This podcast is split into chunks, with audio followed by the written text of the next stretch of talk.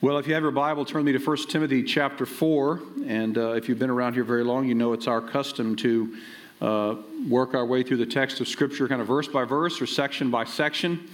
Uh, it's called expository preaching. And uh, about 90% of the time, we'll be working our way through a uh, particular book. Several years ago, I was doing some teaching and, and missions work in Nairobi, Kenya. And I had finished up about 24 hours earlier than I expected. And so, even though I was done with my responsibilities, I wasn't uh, due to fly out until the next day about the same time. So, I made a few calls to see if I could uh, move my, my flight up a little bit earlier. It was too expensive, so I decided just to hang around. And the family that had been hosting me, they, they said they had to do some traveling as well. So they said, It's not safe for you to stay here. This was a time when uh, the country of Kenya was under quite a bit of political unrest. And they said, It's not safe for you to stay here. Uh, but we have a, a, connection with a Mennonite guest house, which is on the outskirts of Nairobi. And uh, we'll, we'll call, we'll make arrangements for you there. Well, I didn't realize just how much on the outskirts it was until I was dropped off at this small village uh, surrounded by uh, high fences and men uh, sporting automatic uh, weapons, automatic rifles, sort of circling the place. It was a bit ironic to me uh, that Mennonites, who are uh, pacifists, would be packing so much heat. Uh, but I was glad for the protection. Frankly, I was glad that there were people around because I knew that this was, in fact, a, a sort of volatile time and it would be unsafe for me uh, to venture out. Now, one of the challenges was there was nothing to do, there was no one else staying in the house and there was no internet, no cell data, no Netflix. There was nothing at all to do. I spent a little time reading, spent some time in prayer, but then after that, I was just bored out of my mind. I couldn't think of what to do, and I couldn't sleep. So I tried to go to bed early. It wasn't working. All I could do really was lie there and think about all that I had experienced that week. And I had seen some things that I would never forget. I'd held babies whose bodies were ransacked by HIV. I'd slapped high fives with, with, with boys who, whose faces were covered with infection, their eyes swollen shut. I'd eaten breakfast next to a 12 year old boy who had full blown AIDS. And when the host asked us to, to hold hands before we prayed for our meal, after this young man had been coughing and hacking into his hands, it was a real stretch for me. It really was. As a person who hoves on the side a little bit of sort of being a germaphobe, I was, uh, it was difficult for me knowing that, uh, that this kid had AIDS, but I grabbed his hand and we prayed. And as I was thinking about in the middle of the morning, really unable to sleep, these images of suffering, and as the thick silence of the African night just haunted me, I couldn't help but think almost all the devastation that I had seen throughout the week was a consequence of man taking something that God had created good, in this case, sex within marriage and perverting it, twisting it, and abusing it. Now, it's a longer story than I have time for, for this morning, but because of witch doctors and animists in, in, in some of the global south, some of these countries in, in the southern part of Africa, AIDS has spread uh, rampantly. There's a pandemic because men are told by witch doctors and others that if they go sleep with a virgin, they can get rid of their AIDS, but instead continue to infect in this vicious circle. And I was thinking about this how something that God created for our good had been so perverted that the damage it caused was seemingly uh, beyond control. Uh, we're in a study in 1 Timothy, what I've called Isn't She Beautiful, which is a reference to, of course, the, the beauty of the church, the bride of Christ. And we've already seen the ways that, that bad theology or wrong views about God have crept into the church at Ephesus and they've led to uh, great havoc. And Paul, though, is very quick to address them. So this morning we're going to continue in the text, and we're going to see from the text answers to three questions. Where does bad theology come from? So where does what's the origin? What is its most devastating effect? And what is the antidote to bad theology? So 1 Timothy chapter 4, we'll cover the ver- first we'll cover verses 1 through 5 had initially planned to getting uh, on getting to six, but we'll have to wait uh, till next week for that. Let me read verses one and two of 1 Timothy 4. The text reads this way Now the Spirit expressly says that in later times some will depart from the faith by devoting themselves to deceitful spirits and teachings of demons, through the insincerity of liars whose consciences are seared. So, Paul begins this section of his letter by warning Timothy and us about these false teachers and the damage they would cause. And, and again, this is Paul writing to Tim- Timothy, who's been left in Ephesus to lead and guide this church. And he says that in later days, these false teachers would come. Well, when we think of later days, we tend to think of times still yet to come, right? The later days are going to arrive soon. Um, but the phrase later days is just a reference to this time in history, uh, redemptive history, between Jesus' first coming and his return. So his first coming was, of course, the incarnation, the birth of Christ, and then his return, which we await. In other words, we're actually living in the later days. We're, we're living in the last days, and you read this throughout some of the New Testament papers. We see this phrase, the last days. And the Spirit of God has revealed that in the last days, the days that we're living in, bad theology, diabolical doctrine, wrong headed assertions about God and his salvation would actually infect the church. And Paul says that bad doctrine would arise and be spread by deceitful spirits and through insincere liars. Here's our first point as it, result, as it relates to the origin of bad theology. The origin of bad theology is the evil one, another name for Satan, the devil, and it is advanced through the false teaching of soul hardened leaders. The devil, who's always been a liar and deceiver, a strong persuader, uses hypocritical and self important men and women to propagate his lies. So, ever since his demise, the devil has sought to fool and deceive and trick and mislead people. Now, when you think about the devil, what sort of images uh, come to your mind? Uh, if we're only a few weeks really from Halloween, so maybe when you think about the devil, you think of kind of a sneaky person uh, wearing a red cape with rounded horns. A few years ago, I was at a church planting conference in Durham, North Carolina, and it, the, the, conference was for lead pastors who were interested in, in helping their church actually plant other churches, become a sending church. And so uh, J.D. Greear, who's a uh, way up in the Southern Baptist Convention, was, was leading this conference, and it was only for about 18 or 20 people. So we're there, and then on Sunday we had some free time. So another guy and I decided to go over and visit Duke University. You know, if you've ever been around, it's just incredible, incredible campus, just a beautiful uh, place to be. And so we got there, and uh, we were able to make our way into Cameron Indoor Stadium, which is where the men's basketball team plays. And uh, a women's volleyball game had just ended, so they're sort of dispersing, and uh, people are leaving, and the crowds are walking in. We, we walked in, and we actually found a basketball. We were able to shoot around for a few minutes uh, on the floor. Now, this is good news, because now I can tell people that I played basketball at Duke University. Um, but because the mascot is the Blue Devil, there were these images of little devils all over the place, but I have to be honest with you, they weren't really that scary. They almost looked kind of cute. You know, they, they didn't really scare anybody. Um, they're on mugs and blankets and so on. But is this really what the devil is like? Is the devil really sort of a miniature person who walks around with a, a long cape? And well, we know that's not the case.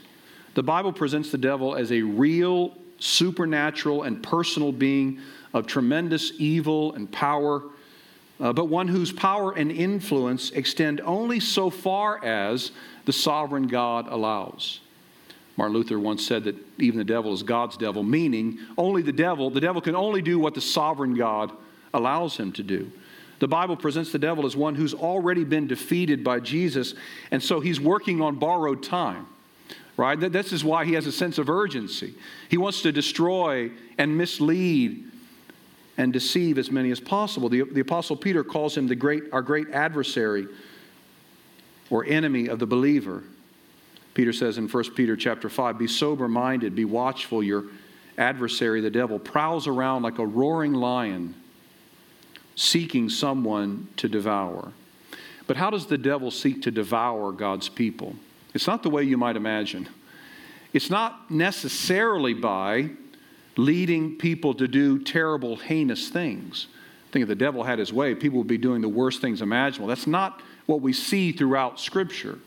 It's not really we, the way we see the devil work, but instead by duping people into believing wrong ideas about God and God's salvation. So I think it seems to me from my reading of Scripture that the devil has three weapons that he likes to use to get at us.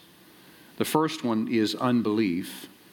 Loves to foster unbelief. In fact, if you go all the way back to the Garden of Eden, you see the devil as a serpent slithering up to Eve and saying, Did God really say that? Did God really say that? Did he say you couldn't really eat of any of the tree? Now, of course, God didn't really say that, but said there was one you couldn't eat from. He's twisting God, God's words as a way to question the goodness of God and his provisions. He says, Does God really want what's best for you? What is he hiding? Does God really have your good at heart? If the devil can cause us to question God's goodness and, and the sufficiency of his provision, particularly in Christ, he gets his foot in the door and he can wreak further havoc. Of course, we see this in the garden, but we see, we see it throughout redemptive history. Another approach the devil uses to bring uh, use to get us is to bring about despair. He tries to persuade us that God could never love us because of what we've done that we, by our actions and our thoughts, we've actually become unlovable. We keep failing over and over, even going back to the same sins, the same offenses. There's no way that God could love us. We just have proved to be unreliable. I met with a woman one time who was known in our church to be one of the most godly women in our community, and, and I believe she was. But I sat down with her, and through tears, she said, I, I just don't believe God could really love me. So why, why, do, you, why do you say that? She goes, well, I, you don't understand. I put on this great front, but, but I'm always struggling internally. I'm struggling with sin. I'm struggling with temptation. I'm struggling with anxiety, with worry, and all these things. And I don't think, I think I've exhausted God's patience. I don't think He could really love me. The devil would love to bring us to a place of despair and prompt us to believe that God's love for us is contingent upon our behavior, our performance. So he reminds us all of the ways that we failed God, so that we'll conclude again that we can't possibly be worth being loved. What does a person do who has abandoned all hope of being loved and accepted? They move on, don't they? We see it in the face of a young woman who's been rejected by the young man she so desperately desires. She tries and she dresses up a certain way and she uses certain language and she acts a certain way, but he's just not interested. And we see that despair ultimately culminate in her giving up. We see it in the frustration of a man who's tried to get this job. He wants this job. He's put his resume in. He keeps going back. He even drops in unannounced, but he's not wanted. So he goes somewhere else. Despair, the devil's choice weapon. It's like the song we sang last week when Satan tempts me to despair. How? By telling me of the guilt within. You're not good enough, he wants us to believe. There's no way you could ever be loved. You're too unreliable. You keep doing the same things over and over. You're hopeless. The devil wants us to feel hopeless and unlovable so that we walk away from God. If he can't destroy us by despair, he'll try the opposite approach. This is how clever he is, and that's pride or self reliance. This may be in my estimation, the devil's most cherished tool. He wants to persuade people that salvation is in their own hands, that they just do enough good, they just keep enough rules, do the right things, and avoid the bad things, they can finally make God happy with him. And of course, the devil prompts us to always compare downward. So we look around, we look at other people who are doing things we would never do, at least we believe we would never do. We say, I must be a pretty good person. Until the point that we don't even really believe we need a Savior, a rescuer. We believe we can kind of handle things on our own. Because the devil cannot control our minds, he uses means, he uses false teachers, bringing ideas and notions and images into our paths through various media, messages, people. While Satan is not a mind controller, he is extremely clever and devious, often operating in ways that we would never expect. Uh, Martin Luther says this about Satan What he is unable to crush by force, he seeks to suppress by cunning and lies. That was his, his strategy at the beginning. He raised up false prophets and erring spirits and filled the world with heretics. It's not that all false doctrine necessarily comes directly from Satan. Much of our misguided notions flows from our own uh, imagination, right? Our own corrupted flesh. But all of it is demon inspired, you might say. Now look at verses 3 and 4. So he talks about these, these insincere liars whose consciences are seared. And then he says, who forbid marriage and require abstinence from foods that God created to be received with thanksgiving by those who believe and know the truth. For everything created by God is good, Paul says, and nothing is to be rejected if it is received with thanksgiving. Now, to me, this is pretty stunning stuff.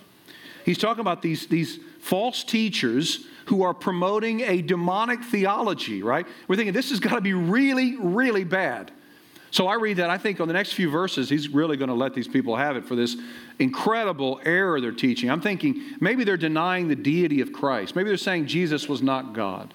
Maybe they're, they're refusing to accept the reality of the resurrection. They say, no, there was no resurrection. Maybe they're even denying the existence of God altogether. But that's not what he says. That's not what Paul says. This is not the content of their teaching. They're simply telling folks they shouldn't get married or eat certain foods. Doesn't seem like a really big deal, does it, on the surface? But what they were doing was they were saying that celibacy and abstaining from certain foods were necessary if a person were to be right with God. So they were twisting and perverting the gospel of grace, which is always a big deal. Simply put, they were adding something to God's salvation. And in this case, self denial.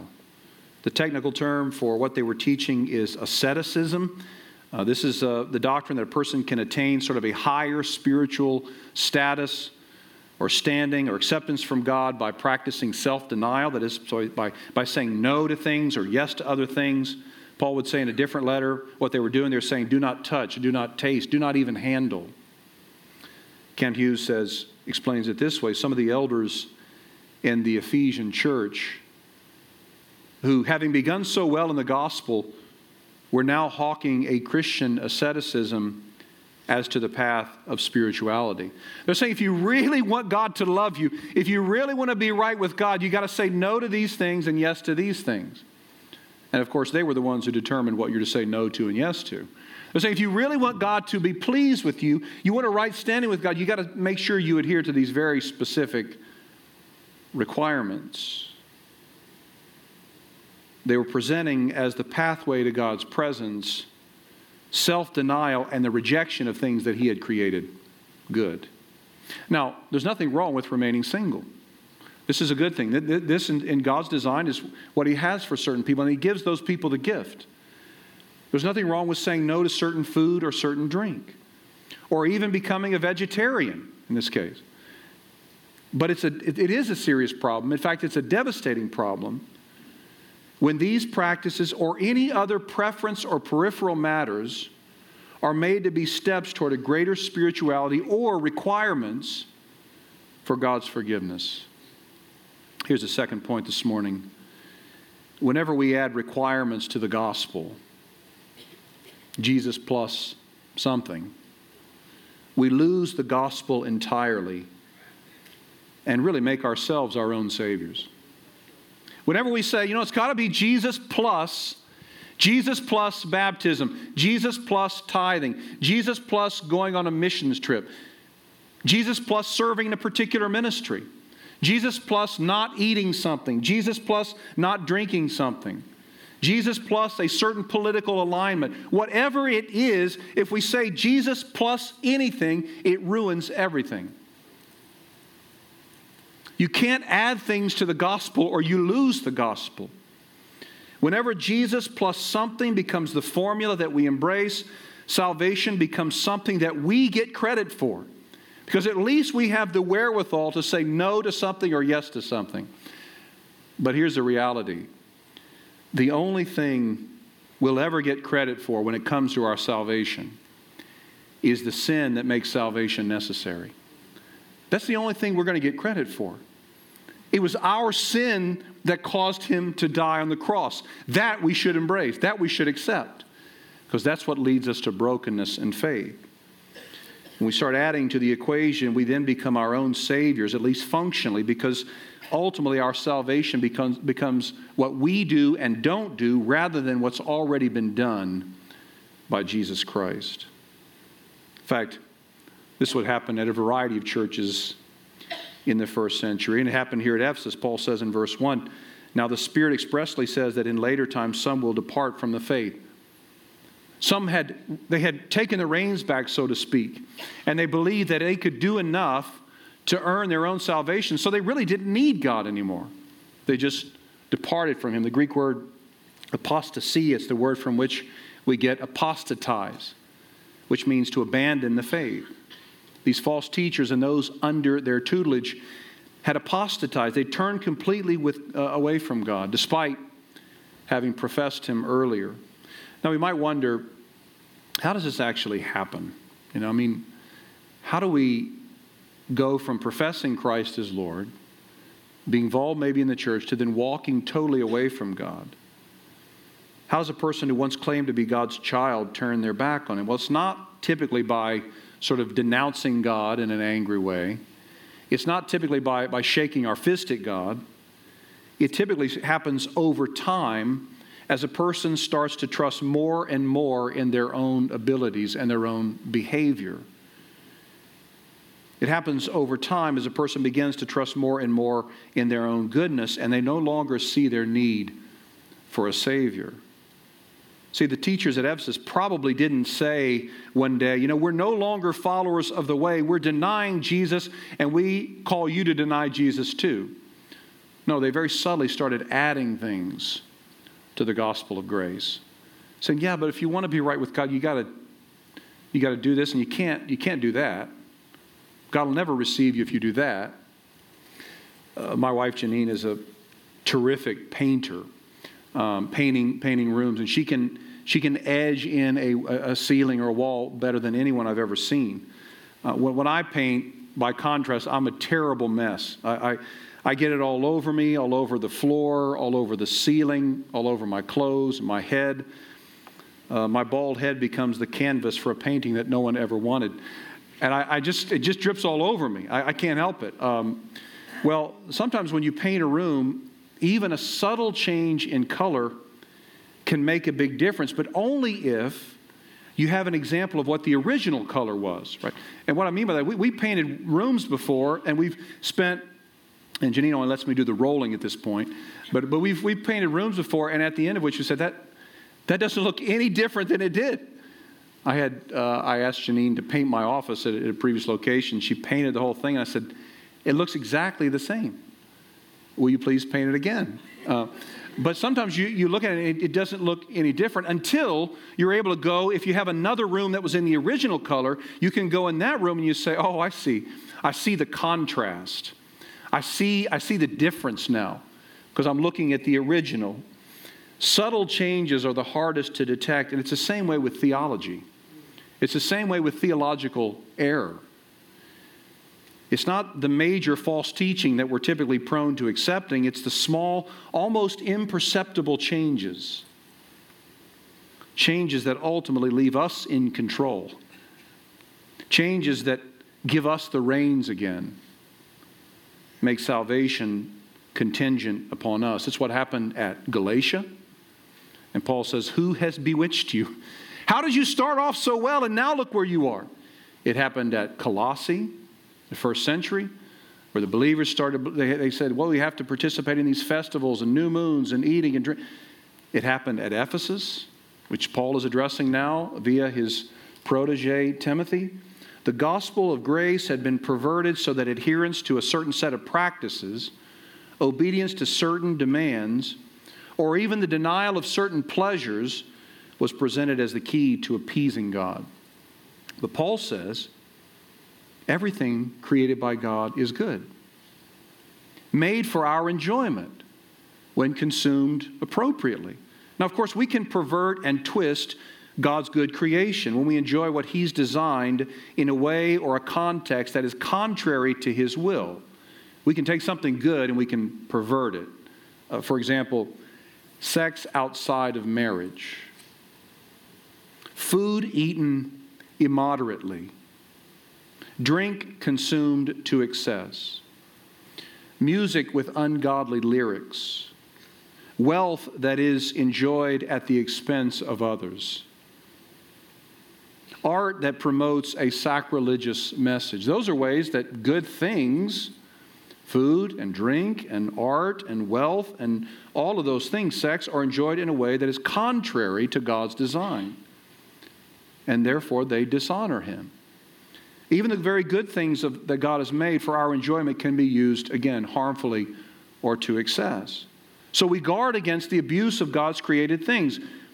Prayerfully and humbly, and in the context of community, we watch out for ourselves and one another, helping each other avoid the immoderate, the excessive, the ungodly enjoyment of the things that God has created good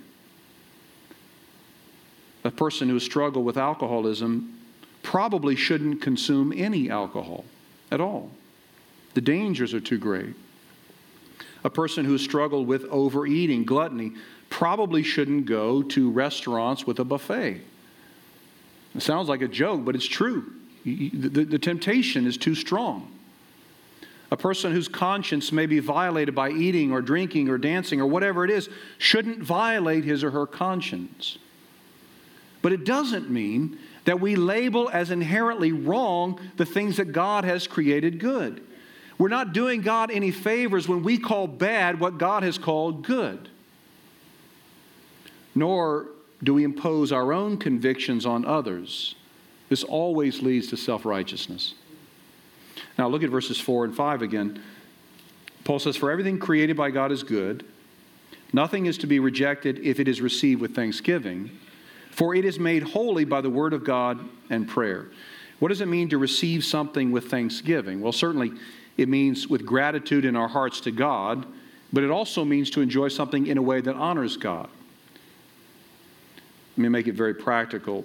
One way to determine if you're enjoying something, uh, even a good thing, in a way that God has not designed, is to ask yourself the question can I thank God for what I'm doing right now without being ashamed? So I'm doing this thing, whatever it is, can I thank God for it without feeling guilty? So a thoughtful person who is eating his ninth taco will probably find it hard to say, Thank you, God, for yet another taco, right? It's just, it's not really done in moderation. A Christian who's listening to music with lyrics that demean women or promote violence will find it very difficult to say to God, Thank you for this music. A follower of Jesus who is involved in an illicit sexual relationship may find pleasure in it, but will find it impossible to thank God for it because it's something good that has been enjoyed outside of God's design. There are ways that we pervert God's good design but Paul says it, that is the good thing, the good things God has created, it is made holy by the word and prayer. That is to say, we're able to recognize God's good things as good through careful study of his word and through prayer. In doing so, we'll be able to see God as the referent of all good things, and we'll see how to enjoy with thanksgiving the things the way he designed them to be enjoyed. Here's our final point this morning a cure for this wrong headed theology. The antidote to bad theology is a humble recognition that every good thing we have comes from God, even our righteousness. Paul says that the things God created are to be received by those who believe and know the truth earlier in the section. Well, remember, we've seen this already in 1 Timothy that the truth in, in this in Pauline language is a synonym for the gospel. In other words, those who believe and know the truth are those who believe that Jesus Christ is the Savior of the world, and only by trusting in Him by faith can they be forgiven. By believing in His, His obedience, His death, His resurrection can they be forgiven. Only by those, only by understanding it's not through self-denial. It's not through good works. It's not through our abilities or achievements. It's not through eating or drinking or not eating or drinking certain foods. Every good thing, including our righteousness, comes from God. Now, think about how this actually addresses. We talked about Satan's greatest weapons just a few moments ago. Think about how this addresses those. Think about unbelief.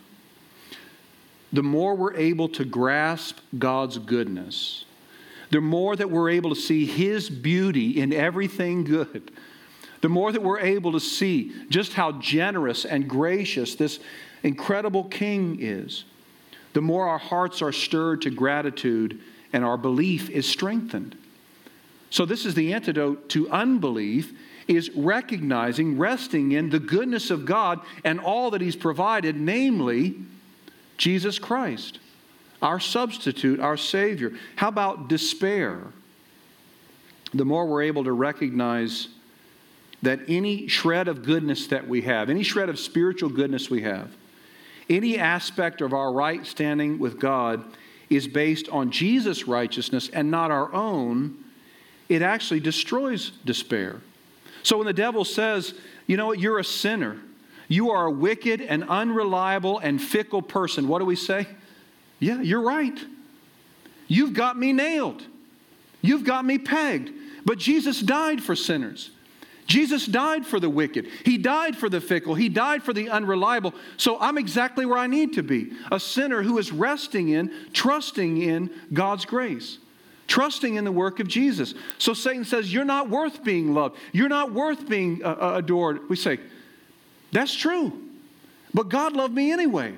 He sent his only son so that I could be made right with him when I didn't deserve to be loved. See, the issue is not that we deserve to be loved and God looks down and says, Oh, now there's a really good person I'm going to save.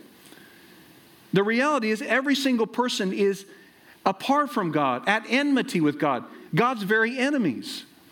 But God says, Because of my great love, I'm going to bring that person to myself. I'm going to work in such a way to bring that person to repentance and faith and I'm going to make him, I'm going to make her my very own. Well, what about this last weapon the devil uses? Pride.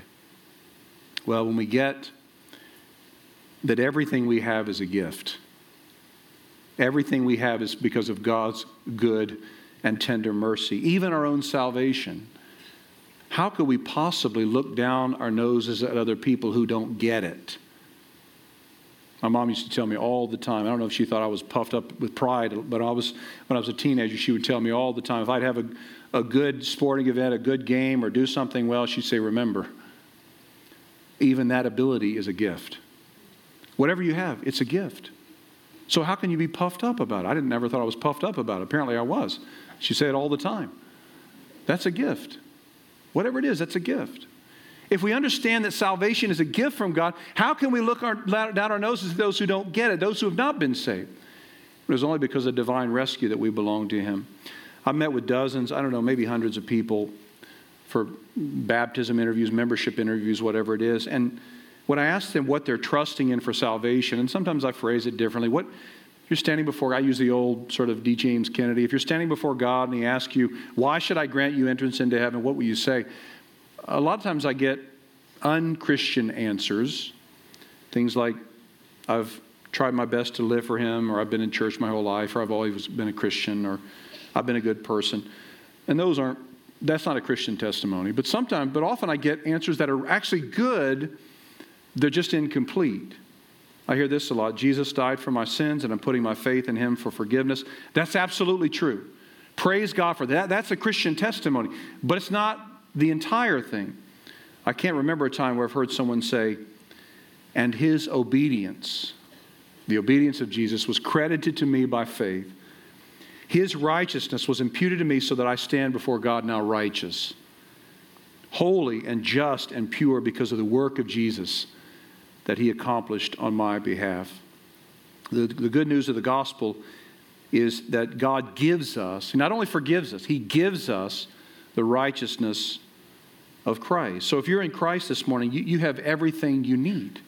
You have all the blessings that Christ deserved because of his obedience are now yours. You are loved by God, you are approved by God, you are accepted by God, and there's nothing you can do to become unloved by God because He looks at you through the lens of Christ. You have the promise of God's abiding presence today.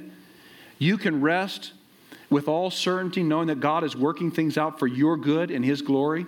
These are all yours in Christ. Every heavenly blessing is yours because of Jesus. I heard one man illustrate it this way, I thought was so good. He said, Grace is certainly the forgiveness of a debt. Imagine if you owed the bank hundreds of millions of dollars, far more than you could ever earn in a lifetime. You simply don't have the resources. And the bank says, We are expunging all your debt. It's not just waved away. The shareholders will pay for your failures, your shortcomings, and your egregious decisions. That's good news. But what happens after the person leaves the bank? What does he have? He doesn't have anything, does he? His debt may have been expunged, but his bank account is still empty. That's why the gospel is even deeper and richer than that. In the case of grace, the bank's not done. The truth of the gospel is not only does the bank waive all your indebtedness, which comes at a staggering cost to someone, but the manager says, Not only have I covered all your debts, but I've added your name to the bank ledger so that all that this bank owns belongs to you. You now have everything you could ever need. You don't have to work anymore to repay your debt. It's all taken care of. You will never be without anything you need. That's the beauty of the gospel. We don't have to work for our salvation. The effort we put in is in response to what God has already done. We don't have to deny ourselves any of God's good things. That's not how we endear ourselves to Him. In fact, any teaching that says that adding something to Jesus' work is what satisfies God is false teaching. And Paul says it comes from the devil. It comes from the devil. Anything that says, if you do this or don't do this, that's how you're right with God, it's demonic, Paul says. that's, that's pretty scary to me.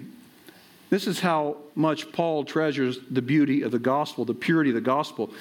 And it's the recognition that we're already approved by God in Christ that allows us to live with joy. It grants to us the freedom of knowing we don't ha- constantly have to do enough. That's the true triumph over demons, by the way, and their demonic teaching. It's not by adding to our list of things other things to do and not do, it's by believing that anything good we have or could ever have even the righteousness by which we will be welcomed before God, it's all from Christ and Christ alone. That's how we triumph over demons. Not by adding, but by believing. Not by doing, but by resting in what's already been done. I'll close with this beautiful quote by Charles Spurgeon, who said this in a sermon in 1873. He said, Our tendency is to try to do something in order to save ourselves but we must beat that tendency down and look away from self to Christ. And then he says, labor to get away from your own labors. Labor in your prayers, never to depend upon your prayers.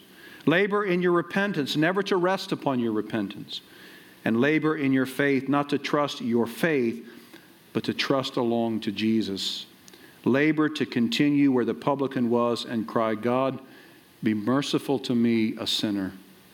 Labor not to grow upward in self esteem, but to grow downward in humility, growing continually less and less and less in all your own estimation, and ever crowning Christ as Lord. We're only going to get there by supernatural work of the Spirit. But let's pray that God would bring us there even today.